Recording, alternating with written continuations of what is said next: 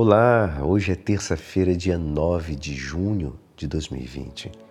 Eu quero te dizer que esse evangelho é para você. O evangelho de São Mateus, capítulo cinco, versículos treze a dezesseis.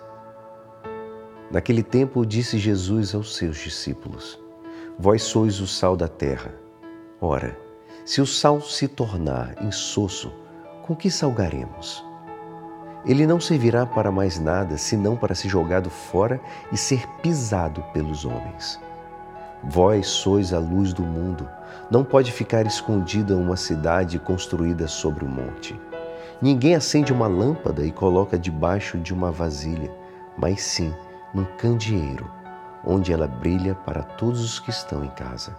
Assim também brilha a vossa luz diante dos homens, para que vejam as vossas boas obras e louvem o vosso Pai, que está nos céus. Essa é a palavra da salvação. Amados, hoje Jesus nos fala sobre a missão dos cristãos: ser sal e luz do mundo. O sal é esse condimento necessário para dar sabor aos alimentos. Por outra parte, ao longo dos séculos, o sal também tem sido como um elemento fundamental para a conservação dos alimentos, pelo seu poder de evitar a decomposição. Jesus nos diz: deveis ser sal em vosso mundo, e como o sal dá sabor e evita a deterioração. Em nosso tempo, muitos perderam o sentido de sua vida. Dizem que não vale mais a pena a vida, que está cheia de desgostos, dificuldade e sofrimentos, que passa muito depressa e que tem como uma perspectiva final e bem triste a morte.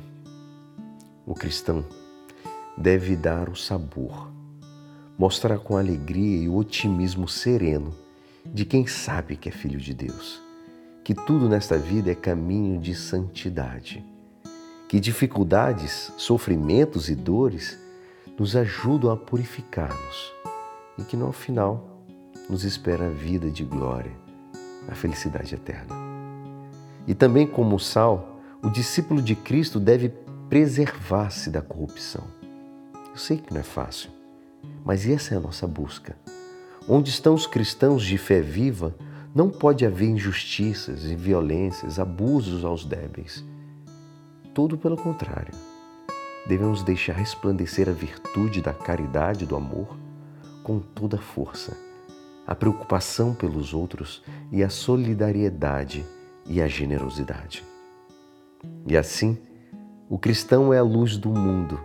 O cristão é esta tocha, com o exemplo de sua vida, leva a luz da verdade a todos os cantos do mundo, mostrando o caminho da salvação. Lá onde antes só havia escuridão, incertezas e dúvidas, nasce a claridade, a certeza e a segurança.